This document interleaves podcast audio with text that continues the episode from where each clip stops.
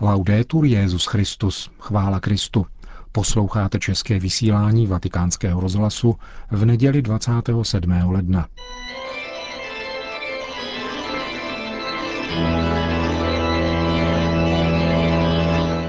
Církev a svět. Náš nedělní komentář. Připravil Milan Glázer.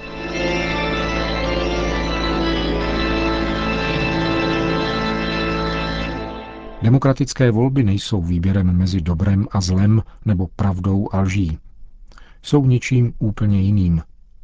Jsou masovým profáním rituálem, jehož význam nespočívá ani tak v možnosti lidí chopit se účasti na rozhodování o konkrétních ekonomických a sociálních krocích, které se jich týkají, jako spíše v možnosti dosáhnout dojmu, že tomu tak je – je to ovšem jiný druh pocitu účasti na vládě, než jaký mohl člověk zakoušet ve středověku, kdy onu sympatii s vládnoucím panovníkem mohla sytit pouze pravda křesťanské víry v Boha, vládnoucího světu skrze tajemství prozřetelnosti.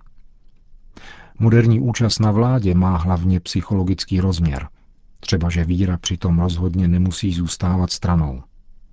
Pro nemalou část lidí navíc po volbách nastupuje potřeba vyrovnat se s faktem, který nemá nic společného s racionálně podpořenou náboženskou vírou, nýbrž má povahu téměř živočišnou. Je to početní většina, která se stále více stává kritériem přístupu člověka k realitě, a to nezřídka nejenom té politické. Patrně v každém demokratickém státě je zkušenost voliče stejná – po volbách prší zákony a v domácí i zahraniční politice se dějí věci, které voličům ani na mysl nepřišly, natož, aby s nimi souhlasili. Pokud jde o kvalitu těchto povolebních pocitů, nepřináší obyčejně žádnou změnu ani možnost volit příště jinak. To ovšem člověka nutně vede buď k frustraci a rezignaci, anebo k většímu zapojení se do politiky a usilovnějšímu budování politické většiny cestou mediální tvorby sympatií. Obojí však ponechává stranou zásadní hledisko transcendentního smyslu lidského života, tedy pravdy, z níž vírou člověk čerpá svobodu. Demokracie mu nabízí jen amputovanou svobodu. Skutečnou svobodu totiž dává jedině Bůh stvořitel, a to bez ohledu na politické zřízení, ve kterém člověk žije – Právě svoboda je však terén, kde se odehrává drama dějin spásy. A největším pokušením demokracie, zakládané stále více na náboženském a morálním relativismu, je gnostická iluze vykoupení lidského rodu vlastními silami. Ta je člověku nabízena v měřítku stále globálnějším jako náhradní varianta Kristova vykoupení. Ekonomie spásy je nahrazována ekonomií, a společenství víry pouhou politikou. Tyto rádoby samospasitelné disciplíny lidského pokroku, ekonomie a politika přitom zůstávají značně neprůhlednými, a to jak v totalitním, tak v demokratickém zřízení, jak se lze snadno přesvědčit. I v demokracii je obtížné dohledat relevantní informace týkající se konkrétního fungování měnového a bankovního systému a státního dluhu a namísto toho je k dispozici jen informační šum, z něhož může běžný občan pochopit jen tolik, že nerozumí ničemu. Přičemž může jen věřit, že odpovědi na tyto a podobné otázky znají usmívající se političtí představitelé. Jejich mlčení pak ovšem musí vnímat jako onu příslovečnou znouzecnost anebo jako zasvěcené tajnůstkářství. Ve středověku byli padělatelé peněz trestáni panovníkem, který měl výhradní právo na ražení peněz. Technický pokrok však vnesl změny také do této oblasti. Zakladatel největší světové bankovní dynastie řekl již v 18. století, dejte mi moc emitovat peníze a nebude mě zajímat, kdo tvoří zákony. Nelze však říci, že by se pak on a jeho následovníci nezajímali o obsahy zákonů, které legalizují bankovní a měnové operace nápadně připomínající podvodné praktiky. Komplikovanost a neprůhlednost těchto procesů, s nimiž je dnešní člověk neustále konfrontován, stále naléhavěji nabízí ono demokracií stíněné východisko, kterým je křesťanská víra. Jedině v její perspektivě může člověk čelit tomu, co později zavražděný americký prezident John Fitzgerald Kennedy označil za monolitickou a nelítosnou konspiraci, založenou zejména na tajných ujednáních a prostředcích. Je to systém, který investoval značné materiální a lidské zdroje k vytvoření vysoce efektivního mechanismu, který uskutečňuje provázané vojenské, diplomatické, špionážní, ekonomické, vědecké a politické operace, jež nejsou zveřejňovány, nýbrž utajovány. Omily se neobjevují v titulcích, ale jsou ukrývány. Jeho odpůrci nejsou chváleni, nýbrž umlčováni. Žádné výdaje nejsou doloženy, žádná záhada není vyjevena. Právě proto atenský zákonodárce Solon stanovil, že vyhýbání se polemice je pro každého občana zločin. Samotné slovo utajení je zapovězeno. Žádám tedy každého vydavatele, každého redaktora a každého novináře tohoto národa, aby přehodnotili své vlastní standardy a prohlédli podstatu nebezpečí, které hrozí naší zemi. Tato slova prezidenta Kennedyho z roku 1961 jsou patrně poslední, kterými oficiální státník denuncoval konspiraci ve vlastní zemi. A jistě není bez zajímavosti se nad nimi zamyslet.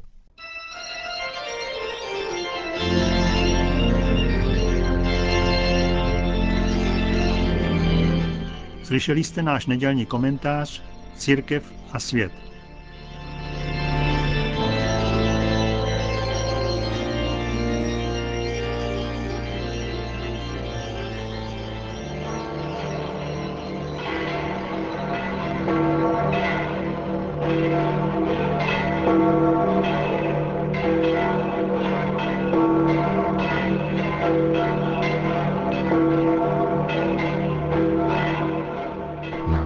Náměstí svatého Petra se dnes sešlo přibližně 30 tisíc lidí, aby si vyslechli polední promluvu Benedikta XVI. před modlitbou Anděl Páně.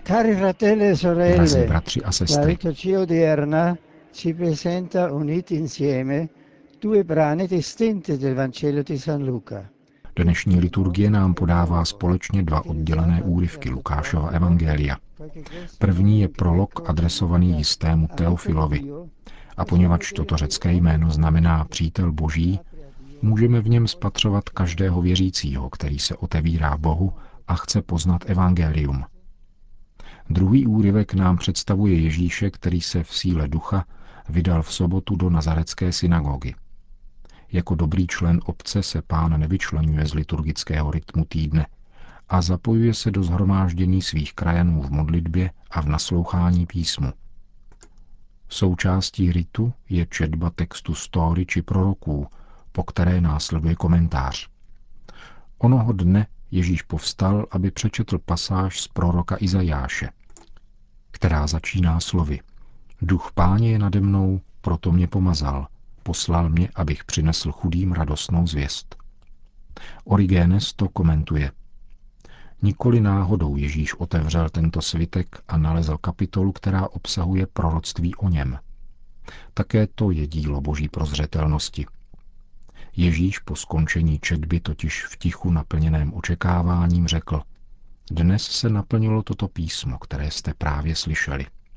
Svatý Cyril Alexandrijský tvrdí, že ono dnes, stojící mezi prvním a druhým Kristovým příchodem, se pojí ke schopnosti věřícího naslouchat a spytovat se.